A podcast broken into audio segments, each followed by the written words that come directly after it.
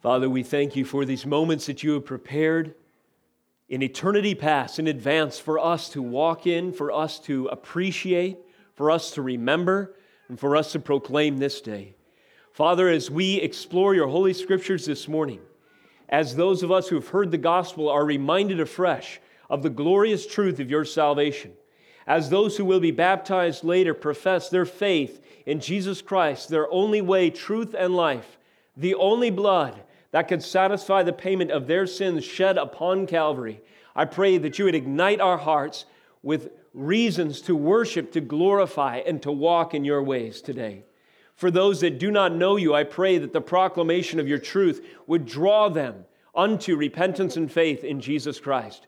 For those that are making a profession of faith this day or embarking upon their journey of faith, trusting you, I pray that this might be the first step in a lifelong journey of growing closer to Jesus Christ, their Lord. And for those of us who have been with you for some time, who know you as our Lord and Savior, dear Jesus Christ, may you return to us the joy of our salvation as we look upon your holy word. And all of this we trust the Holy Spirit to use these things as means, and all that you might be glorified and your people equipped for the Great Commission. In Jesus' name we pray. Amen. Praise the Lord.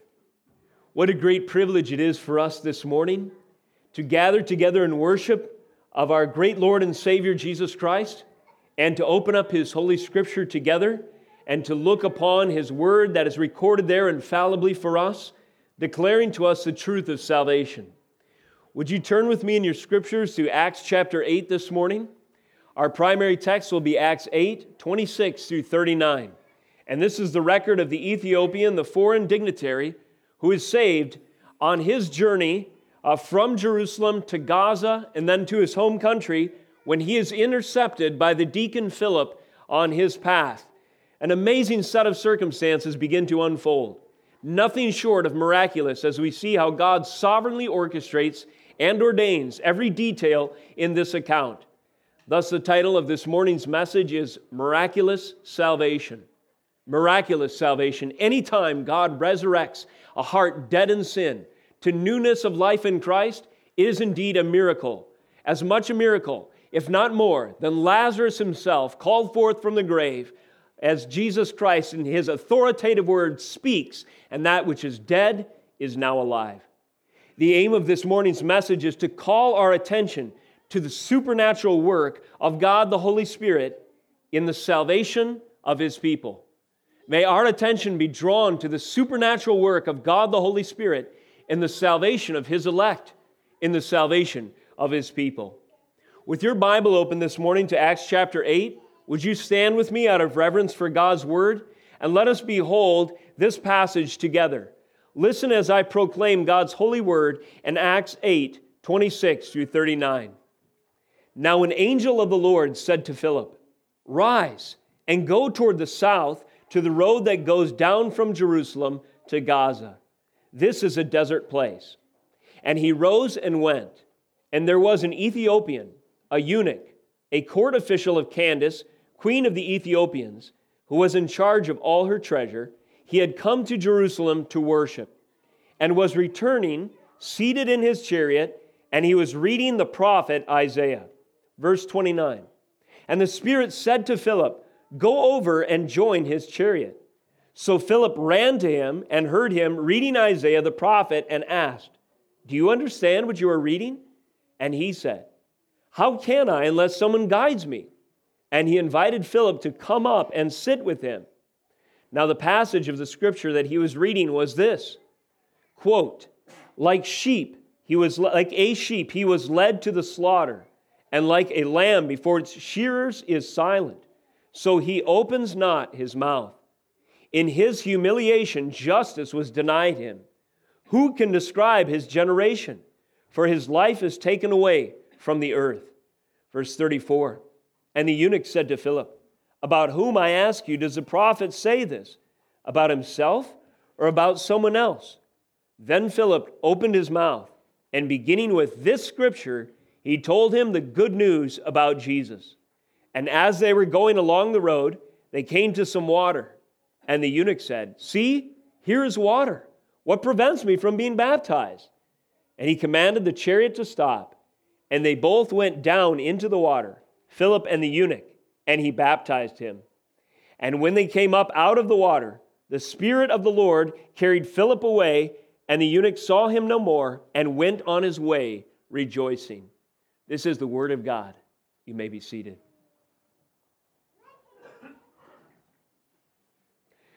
As I'm sure if you have grown up in the church, if you're familiar with the New Testament much at all, you've noticed that the book of Acts introduces the church age with the spread of the gospel and a flurry of Holy Spirit activity.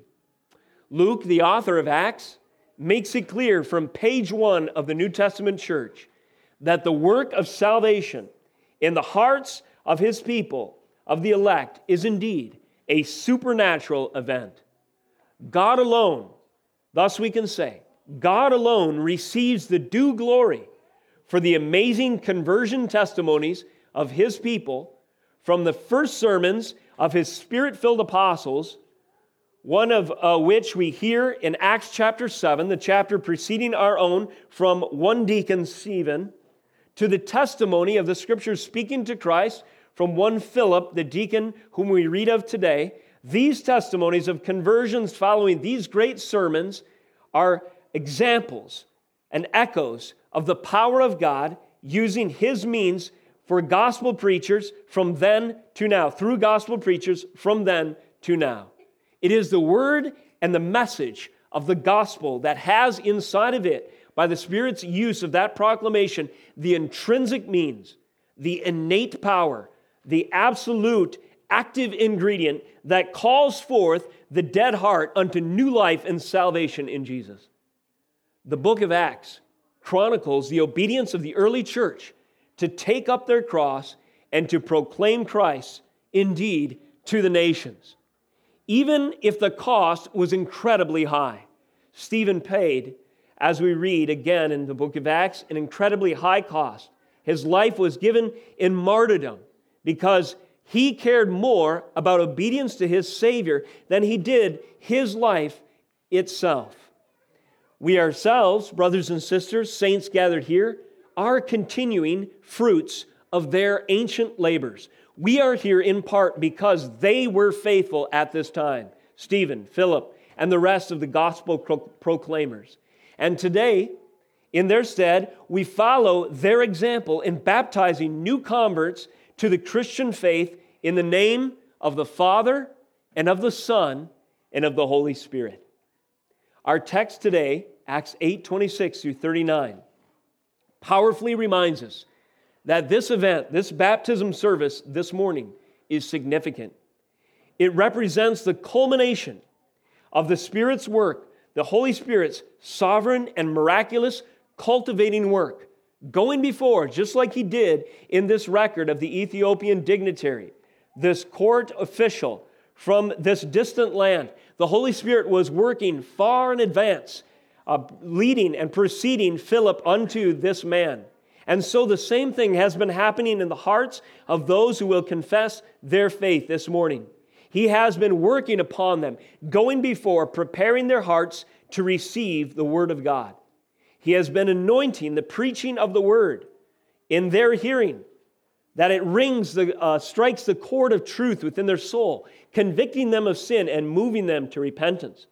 He has appointed for them, in the, in the case of these seven children this morning, godly parents who, through their discipline and instruction, have shared with them the Word of God. He has prepared conversations that some of you may have had with them about gospel topics. He has been illustrating the truths of Scripture through their experience as they've grown up in church, in the faith, and as they have encountered believers.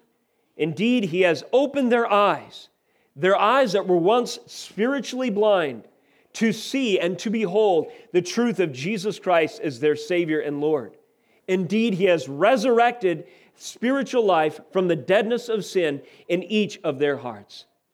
Let us consider this morning a textbook conversion account from the biography of the early church, where this same type of thing was happening in the heart and in the life of a would be believer, namely this Ethiopian from a faraway land.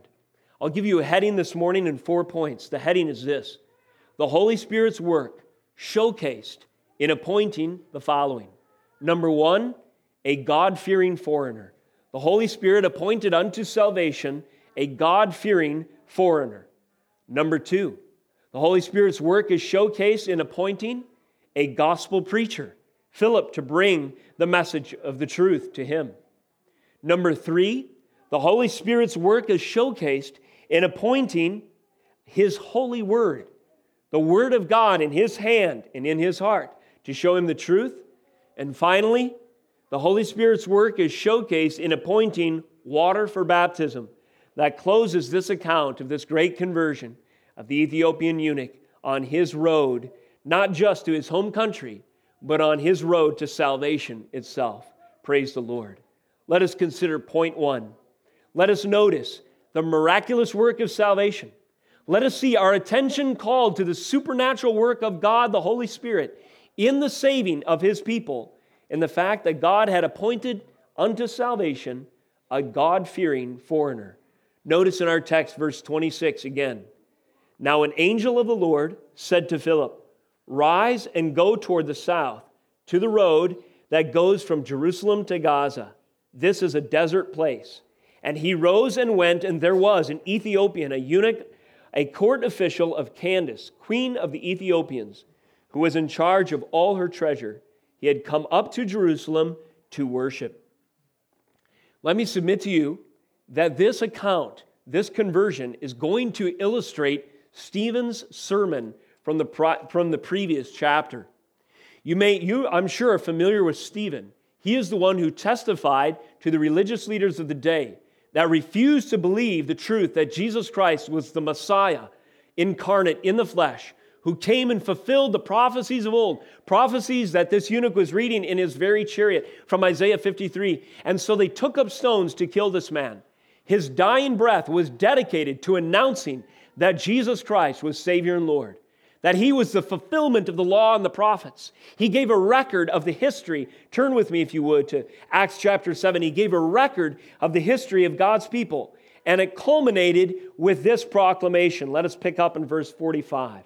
Our fathers, in turn, brought it in with uh, Joshua when they dispossessed the nations that God drove out before our fathers. So it was until the days of David who found favor in the sight of God and asked to find a dwelling place for the God of Jacob. Verse 47 But it was Solomon who built a house for him.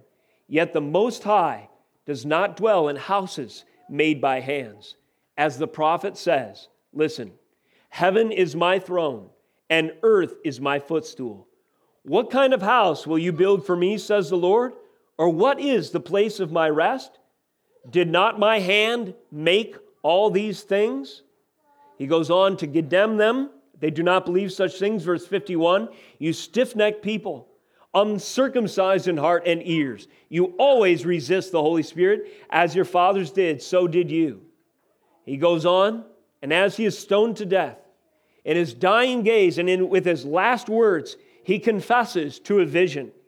The Holy Spirit, indwelling Stephen opens his eyes, and as he gazes into heaven, he sees the glory of God and Jesus standing at the right hand of God.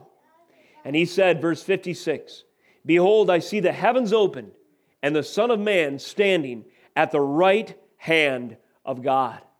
Just moments later, he confessed to his Savior, Lord, ruling King of Kings, into my hands. Just the same as his uh, Lord and Savior Jesus did, I commit my spirit. Hold not the sin of these men against him. And Stephen went to be with his Lord. I want you to notice where his Lord was in Stephen's dying confession and in his dying breath. He was standing at the right hand of the Father in the place of absolute rule and authority, having received the kingdom promised to him in the prophecy of Daniel 7 having received this kingdom, now standing, actively reigning, and overseeing as judge these very proceedings, where this kangaroo trial, uh, where, wherein Stephen was unjustly charged, Jesus Christ was ruling and reigning. Now, Stephen's words would be fulfilled. God had appointed for Stephen to witness in this way. And Stephen's words that announced that the glory of God would now go on the, beyond the borders of a mere temple, a mere tabernacle, a mere place built with human hands to encompass the whole earth would happen shortly. And indeed, evidence to this effect is taken up in the very next chapter. The Spirit of God accompanies Philip. It's not confined to the temple, not confined to one mountain or another, but indeed sends him on a mission, on a journey to reach a man outside the boundaries of ethnic Israel, a man from a different country entirely, from an entirely different culture, and to bring him the knowledge of the truth. And when this man was filled with joy upon the knowledge of salvation, where do you think he took that good news? Indeed, he took it back to the court of Candace the queen, no doubt, and the court of Ethiopia, the government of this distant land, soon, I'm sure, was abuzz with the knowledge of the Lord Jesus Christ, beginning to cover the earth with the message of his gospel, even as the waters cover the sea. God appointed this God fearing foreigner for this very task. The Holy Spirit's work was showcased in appointing a man from a distant land to illustrate Stephen's sermon that the gospel would go forth to all the nations. Now, notice something else. God appointed this God fearing foreigner, but this wasn't the first moment of his work. When God prepared Philip with the instructions to go reach him, when God used the sermon or the uh, message that he was reading to inspire the sermon that Philip used to proclaim the gospel to him, God was drawing this man long before Philip arrived. Again, in Acts chapter 8, what do we read? We read of this man that he had come from Jerusalem. What was he doing there? Well, he had come to Jerusalem to worship. So this man had traveled from Ethiopia to Jerusalem to worship the God of the Israelites. There was a category along these lines in the scriptures. Cornelius was another man appointed for salvation that we read of in chapter 10. These are sometimes called the God-fearers. These are Gentiles who had a faith. The Holy Spirit was working upon their heart. They believed to some degree, to the knowledge that they had, that the God of the Israelites was the true God. And to some degree, they worshiped him. Their heart was prepared by the Holy Spirit to receive the Word of God. And so when the message of the truth reached the ears of the Ethiopian, what did he say? Yes, what prevents me from being baptized right now? I know exactly what you're saying. I believe it with all my heart. The Holy Spirit was at work preparing this man. Cornelius, the same, another unlikely convert. Him, he, a Roman centurion, when Peter, he goes and preaches the gospel to him just two chapters later, what does he say? Well, I want to be baptized and my house. I confess, I believe. Again, we see that the Holy Spirit has gone forth and he has drawn these the Spirit has gone forth into the world and prepared a harvest that is beginning to be reaped, and that is being reaped even this day. Brothers and sisters, notice this morning, upon the testimony of those who will come up in a few moments and share their faith, notice this truth illustrated in our text and these examples today. The Holy Spirit has gone before. He has prepared their hearts. He has been drawing them. He has been strengthening them in the knowledge of the truth. He has been convicting them of sin. He has been showing them, opening up their eyes to the gospel. Without His work in their hearts, they would yet be blind this day, but because the Spirit has gone before and drawn them, they, like the centurion, they, like this individual from the court of Candace, this Ethiopian dignitary, are being drawn unto salvation, have been drawn, and upon hearing the word of God, have confessed that it is indeed true. One more note I want to draw your attention to in the text that illustrates, if you will, the greater riches of salvation. Again, the Holy Spirit's work is showcased in appointing this God fearing foreigner who is a unique case for salvation. We see that he illustrates Stephen's sermon. We see that the Holy Spirit was drawing him before Philip even arrives, but we also see that he soon knew Christ as his greater treasure. This man, what was his job? He arose again, speaking of Philip, and went, and there was an Ethiopian, a eunuch, a court official of Candace, queen of the Ethiopians, who was in charge of all her treasure. He had come to Jerusalem to worship. Notice this man. He was not a man of meager means. He was not someone who was unfamiliar with the blessings and the provisions and the overflowing riches of this world. He was a man who, in his ordinary vocation, was surrounded by great riches. And yet, what does he do? He travels from his place of lodging, surrounded by these riches, in this place of importance, in this place of privilege, no doubt, in the court of the queen of Ethiopia, and he travels to Jerusalem in search of a greater treasure still. And does he find it on his journey? Yes. Upon his return, he finds riches overflowing and eternal in Jesus Christ, his Lord and Savior. There is no greater joy than this. There are no greater riches. Indeed, the storehouses of the kings and queens of the earth cannot compare to that which is in the storehouses of the kingdom of God. And what is in the storehouses of the kingdom of God but the precious blood of Jesus Christ? The blood that washes away our sin. That which is the richest of all substance, if you will, in, in the entire history of mankind, because it alone has the power to cleanse us from sin and to usher into the riches of God's presence and the blessings of glory eternally. The Spirit's work is showcased in appointing a God fearing foreigner. Let us notice, secondly, that the Spirit's work is showcased in appointing a gospel preacher to proclaim the truth to this man. This, of course, is Philip. So Philip is called by the Holy Spirit. He, arose, he arose and went, we find in verse 27. And then he uh, finds his duty and his job description unfolding before him, his mission, if you will, in verse 29. The Spirit said to Philip, Go over and join his chariot. So Philip ran to him and heard him reading Isaiah the prophet. And Philip asked a simple question Do you understand what you are reading? This is a great question to ask. Many are familiar with the basic truths or something about the gospel, even our land today. It's a great question to ask if you are a believer of your friends, of your children, of your family members, of your coworkers. Do you understand what you have read in the Bible? Do you understand the gospel? It's a question that I often use. This man had a great answer. He said, How can I unless someone guides me? He said, I basically, he said in so many words, I need a gospel preacher, someone who understands these words to proclaim them to me. I am all ears. So God appointed a gospel preacher to bring the news of Jesus Christ to this man, and he did it under amazing circumstances. Now, the extraordinary and miraculous things are happening, but don't miss the ordinary as well. God ordinarily, his common practice of bringing people to saving faith, is up the preaching of the gospel through the word of God proclaimed and testified to by his servants. Philip was an example of this in this passage, but I would encourage you, encourage you, if you are a believer in this room, to take up that charge, to testify to Jesus Christ.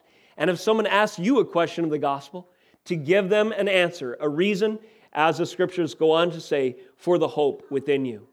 Now, in taking up this role, Philip was taking on the duty of one of two types of witnesses.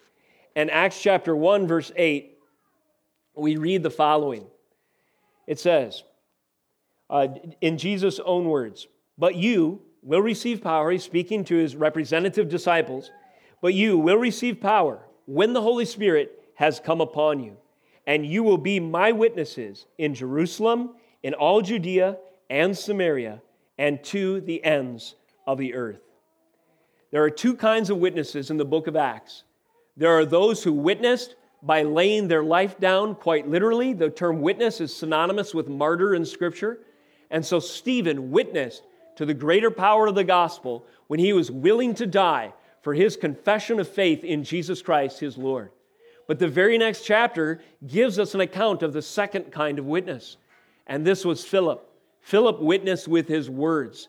He gave testimony in his confession, his profession of the truth, of the knowledge of salvation.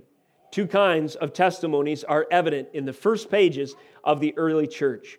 God raises up gospel preachers yet today to witness by both laying down their lives as we think about our persecuted brothers and sisters this world over, and Lord willing, you and I, if you know Him this day, by proclaiming the truth to your neighbors.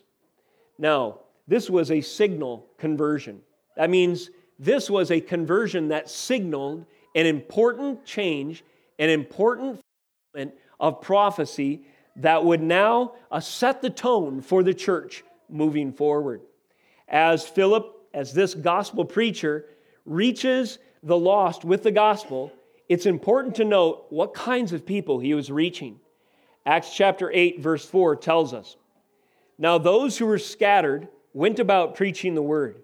Philip went down to the city of Samaria and proclaimed to them the Christ. So, where is Philip preaching? To the Samaritans. He's preaching in Samaria. And the crowds, with one accord, verse 6, paid attention to what was being said by Philip, and when they heard him and saw the signs that he did. For unclean spirits came out of many who were possessed, crying with a loud voice, and many who were paralyzed or lame were healed. So there was much joy in that city. So, if you recall, Stephen was preaching to those who gathered in Jerusalem, and the other apostles had at this point been proclaiming the gospel to those in the greater surrounding area of Judea. But now Philip has taken up the mantle to reach the next area or region, Samaria.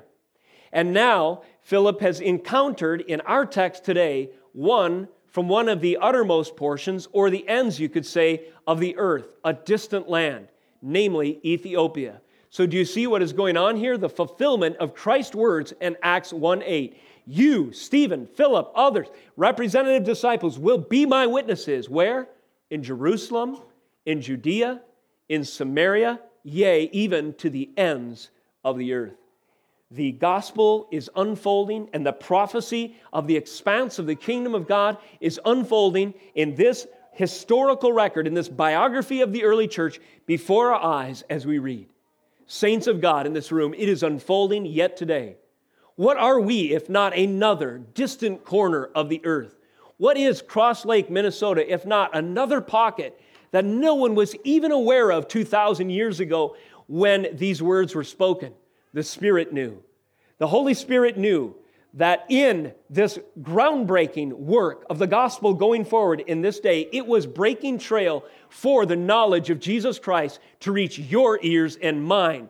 2,000 years later, the other side of the globe, in the northern portion of what would one day be the United States of America. The power of God is yet encompassing this globe and the gospel is reaching like tendrils into the furthest reaches of yet unreached people groups, even this day. And as it does so, the words of Jesus Christ are being fulfilled, not just in Stephen and Philip, but by God's grace, if you know him and proclaim him this day, you and I, yes, indeed, to Jerusalem, Judea, Samaria, and the uttermost parts of the earth. Thirdly, note that this gospel preacher did not point to, hey, guess what, uh, Mr. Eunuch? Do you know who brought me here? An angel. Uh, you know, uh, I've seen some pretty amazing things in my experience. Notice he didn't appeal in his gospel message to this man by saying, if you believe in Jesus, you could be happier than you ever imagined. Jesus will pave the way to a life of comfort and ease. Do you have any marriage problems? That would be a weird question for a eunuch. And, then he would find out in an uncomfortable conversation that that might not be an on ramp to the gospel. What was the means that this gospel preacher employed as the power of God unto salvation to waken the dead heart? It was the scripture and the scripture alone. Again, the primary means that God employs to reach the lost with his gospel is the word of God. Herein is the power of God unto salvation, the gospel itself, to the Jew first and also to the Greek. So do not be ashamed. Philip experienced amazing, significant, spectacular miracles he had seen in the testimony of the apostles, the dead raised likely, the lame walking likely, yet none of these compared in his experience and his knowledge of the power of God unto salvation, the Word. And, brothers and sisters, as we look at these words before us today in your scriptures, we have in our possession the same power of God unto salvation. So let us realize it as such as we call our attention to the supernatural work and power of God for the salvation of his elect. Third point this morning let's focus specifically on his holy word. Where was this man reading? He was reading Isaiah 53, 7 through 8. Turn there with me if you would. Talk about a miraculous salvation. Think of all the details that God ordered in this event. Among them, the very passage that this Ethiopian was reading from was a gospel centered, a messianic prophecy, and in its context pointed to Jesus Christ in amazing ways. What a great lead in for Philip to just read the context and proclaim its fulfillment in Jesus.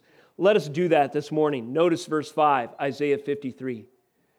Who is the He here? Answer that question in your mind by substituting Jesus Christ as we read. But He was wounded for our transgressions, He was crushed for our iniquities. Upon Him was the chastisement that brought us peace, and with His stripes we are healed. And we all, like sheep, have gone astray. We have turned every one to his own way, and the Lord has laid on him, on Jesus, the iniquity of us all. He was oppressed and he was afflicted. These are the verses the eunuch was reading. Yet he opened not his mouth. Like a lamb that is led to the slaughter, and like a sheep that before its shearers is silent, so he opened not his mouth. But oppression and judgment, by oppression and judgment, he was taken away.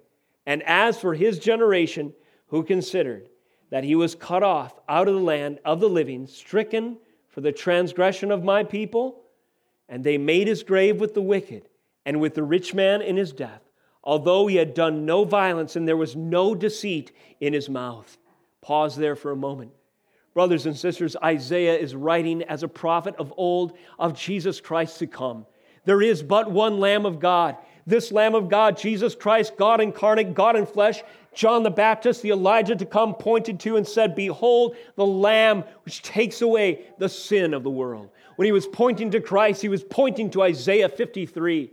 And the Holy Spirit was pointing to Isaiah 53. And the very scroll that the Ethiopian was reading, and Philip was pointing to the Word of God, Isaiah 53, fulfilled in Christ.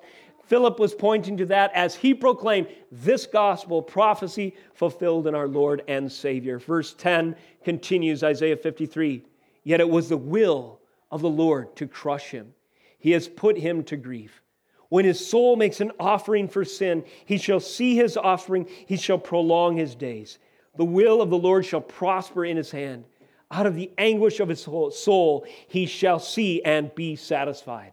By his knowledge shall the righteous one, my servant, make many to be accounted righteous. Pausing there, many to be accounted righteous, you might ask, like whom? Like those from the distant corners of the earth, like one a court official, even from Candace's uh, queen, uh, Candace's kingdom as queen. She had one who would now return to her court and testify that he had met the Lamb of God in his own salvation. He was the one who bore the iniquities of this man. He bore the iniquities of Philip. He bore the iniquities of Stephen. He bore your iniquities if you're in him today, and he bore the iniquities of those who will be baptized, just like this man was this morning, this day. Verse 12, Isaiah 53. Therefore, I will divide him a portion with the enemy, and he shall divide the spoil with the strong, because he poured out his soul to death and was numbered with the transgressors. Listen, yet he bore the sin of many and makes intercession for the transgressors. In this passage, there are two kinds of sheep, if you will. Notice this the gospel. In verse 6, it says, We all, like sheep, have gone astray, sheep without a shepherd, lost in our sin and transgressions, doomed to utter, total, deserved, hell bent destruction. But there was another sheep. It said, And upon him was laid the iniquity of us all. It says of him that he, like a lamb, was led to the slaughter. Like a sheep that before its shears is silent, so he opened not his mouth. What do we see in this picture? We see substitutionary atonement. We see the punishment of one in the place of another. we see the sheep, the Lamb of God, slain for we the sheep who have gone astray. This was the gospel in Isaiah 53. This was the gospel proclaimed to this man in this chariot, and this is the gospel yet proclaimed. And you're hearing this day. Will you listen? Will you hear it? Will you repent? And will you believe if you do not know him this morning? This is the holy word of God. It strikes me as utterly amazing, miraculous, and significant that if they but continued in this scroll, yet more revelation would unfold pertinent to this very man's experience. Let us note just in passing Isaiah 56. Notice the benefits. We've talked about Christ as our Savior, and now notice the benefits to us, the lost and broken, expounded in Isaiah 56 3. The prophet says, Let not the foreigner who has joined himself to the Lord say, The Lord will surely separate me from his people. Who is this Ethiopian? He was a foreigner, was he not? He was not born among the people of God. He wasn't by birth a child of Abraham. But we go on. The same verse. The Lord will surely separate, or let him not say, The Lord will surely separate me from his people. And let not the eunuch say, Behold, I am a dry tree. For thus says the Lord to the eunuchs who keep my Sabbath, who choose the things that please and hold fast, please me and hold fast my covenant, I will give in my house and within my walls a monument and a name, better than the sons and daughters. I will give them an everlasting name that shall not be cut off. And the foreigners who join themselves to the Lord to minister to him, to love the name of the Lord and to his servants, everyone who keeps the Sabbath and does not profane it, and holds fast my covenant.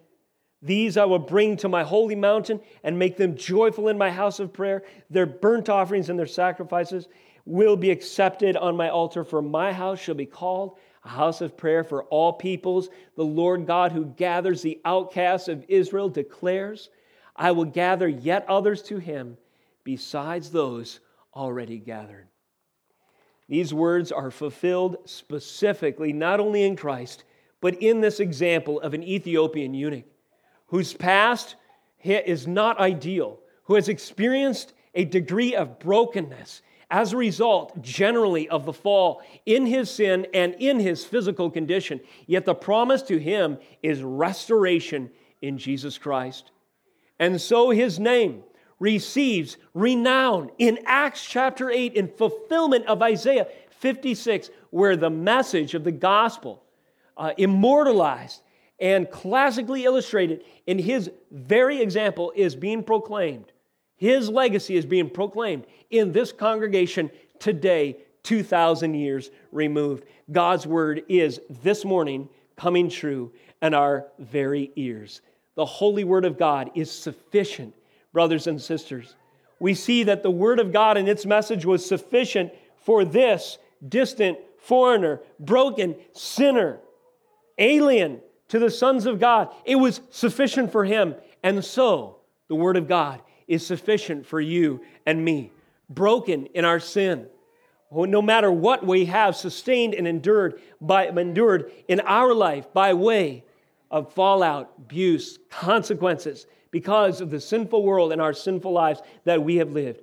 The holy word of God, illustrated in our text today, is sufficient for salvation. Final point this morning water for baptism. The Holy Spirit's work is showcased in appointing water for baptism. This itself is a testimony to the miraculous work of the Holy Spirit in salvation.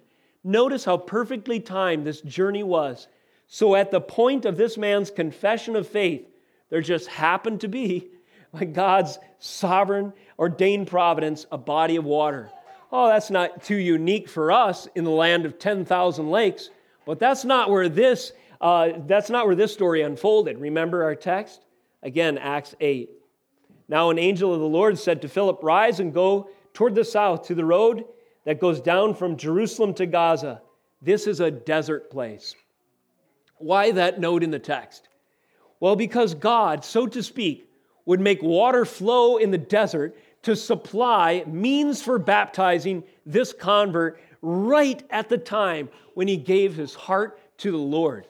It's a picture of the Holy Spirit's ordaining and orchestrating the, all of the events surrounding this man's conversion. God supplied water in the desert for a foreigner and a eunuch on his journey back home in a desert place. Now, historians tell us, if you look at the geography, that the Gaza area is the last watering hole before a long desert trek through and in, into uh, Egypt. And so, in God's providence, the very last place, if you will, that was available for this man to be baptized became a sanctuary to welcome into the waters of baptism this new convert from a distant land who celebrated and proclaimed his relationship with Jesus Christ by saying, Hey, wouldn't you know there's water? What prevents me from being baptized right now?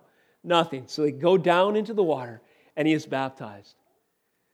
Brothers and sisters, if you are alive today, there remains waters of baptism open, so to speak, for you.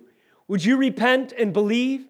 Would you trust that God has ordained even the preaching of this message to bring you to the knowledge of truth if you don't know Him today? If you do know Him, notice how God has ordered. Think about the amazing power, the miraculous power evident in salvation, in organizing, as we've said, all the circumstances that brought you to faith and has brought those who confess faith to the cross and to confession of the same today. So, as Philip baptizes this man, he can truly say, according to Matthew 28, which we'll touch upon later, mission accomplished. Jesus had given Philip and his comrades a mission to go into all the world and to make disciples, teaching them all that he had commanded, and baptizing them in the name of the Father, and of the Son, and of the Holy Spirit. And so here was a representative of the ends of the earth, so to speak, and Philip could say, Mission accomplished. I'm walking in obedience and what a glorious uh, reality that must have been for him to share in the joy of this man's salvation and in the obedience to his Lord. Why baptism, you might ask? Let us close with this by turning to 1 Peter 3. Baptism is a significant experience in the life of a new believer. We read of its significance from the Apostle Peter. Notice Philip was a deacon. He was a second generation proclaimer, if you will. A deacon was not an apostle, but they were trained and commissioned by the apostles. Peter was an apostle. Peter would have trained, or those uh, like him would have trained, ones like Stephen and Philip, in the significance of what baptism was. And it would have included instructions like this 1 Peter 3:18. For Christ also suffered once for sins, the righteous for the unrighteous, that he might bring us to God being uh, put to death in the flesh, but made alive in the spirit, in which he went and proclaimed to the spirits in prison, because they formerly did not obey, when God's patience waited in the days of Noah, while the ark was being prepared, in which a few, that is, eight persons, were brought safely through water. Baptism, which corresponds to this, now saves you, not as a removal of dirt from the body but as an appeal to God for a good conscience through the resurrection of Jesus Christ, who has gone into heaven and is at the right hand of God with angels, authorities, and powers, having been subjected to him. Now, that is a powerful passage, and it joins others that expound the glories and the significance of baptism. But let me just give you a few things to remember. A children who will be baptized today, listen closely. We have had conversations, have we not, about what baptism means? And some of you know this already. What does baptism represent? What does baptism remind us of? Does anyone have a suggestion? Those who are being baptized today? What does baptism remind us of? Being raised from the dead. I'll take another answer. Reminds us of God. Any other answers? What does baptism remind us of?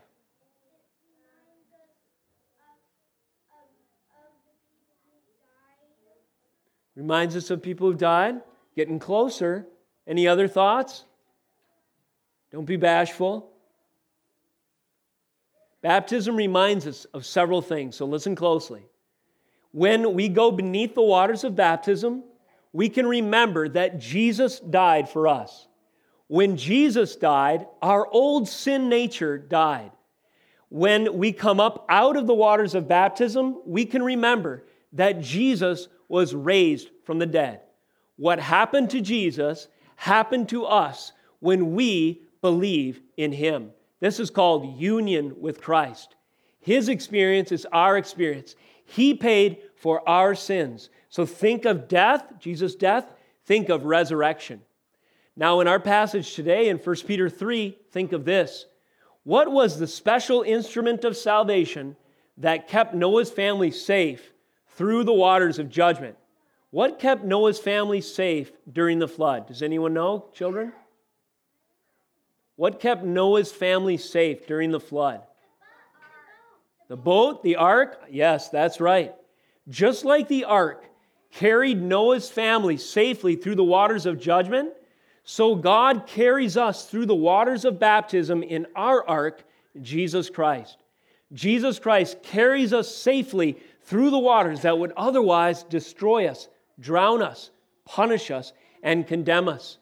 So, water represents judgment, baptism represents being brought through safely in Jesus. Now, when we go under the water, it's a picture also that our sins are washed away by the blood of Jesus. Uh, the water doesn't do anything significant to the outside of the body, but it represents something significant that happens on the inside. Jesus' blood makes us clean. So think of these things, children. Baptism today is a sign of your new life in Jesus, of your new covenant, that is, your new relationship or membership among the people of God. Baptism is also a sign that what happened to Jesus is your experience as well. He died for your sins. Baptism also represents being brought, as we said, safely through judgment because Jesus was punished for you. Baptism reminds us that our sins are washed away. Baptism reminds us that we are born again, that we are a new person in Jesus, a new creation. Baptism is also obedience to our Savior. We're following our new master now, and it's a testimony to everyone here and to all the world that I am a Christian now. So, children, when you're standing before us today, that's what you're saying. I belong to Jesus. I am His. I am a new person. He is my Savior. My sins are washed away. So, listen closely. If you are being baptized today, listen closely to me. I want you to remember your entire life, this day and this moment. Always remember, let this be a lifelong reminder to you of the amazing work of the Holy Spirit in saving you, children. It is a miracle that God has given you believing parents, a gospel preaching church, people that have declared God's word to you. Um, Vera, how old are you? Maya, how old are you? So I was seven years old when I was baptized. I was baptized in my grandpa's bathtub. Uh, that might sound kind of funny, but it was the middle of the winter, and I still remember it to this day. There was palm trees pasted on the walls of the bathtub, and there was an extra board with plastic so the water wouldn't splash out. And my grandpa, as I recall, he preached a sermon from Acts chapter 8. He read the very verses to me when I was seven years old that I am reading to these two seven year olds and the rest of you who will be baptized today. God provided water for me to be baptized in northern Minnesota in the middle of the winter. It was an amazing thing. But, but, but more important or more amazing than this, God was working on my heart. And I remember that moment to this day. It was a life changing event. As we transition in prayer to testimonies, let us pray that this would be a life changing event in the hearts of these children today. Dear Lord, we pray that these moments we have together would forever write upon the hearts of these children the glorious gospel of Jesus Christ, that they would remember this day, and that if they were ever tempted to doubt, if they were ever tempted to stray from the knowledge of Jesus Christ, that they would return in their memory to this baptism moment and confess to the enemy, to the world, to all that I, I belong to Jesus Christ. I am baptized in his name, and my life is forever changed because the gospel has transformed me. Jesus Christ's blood has washed away my sin. He has taken my punishment, and I am born again in Him. In Jesus' name we pray. Amen.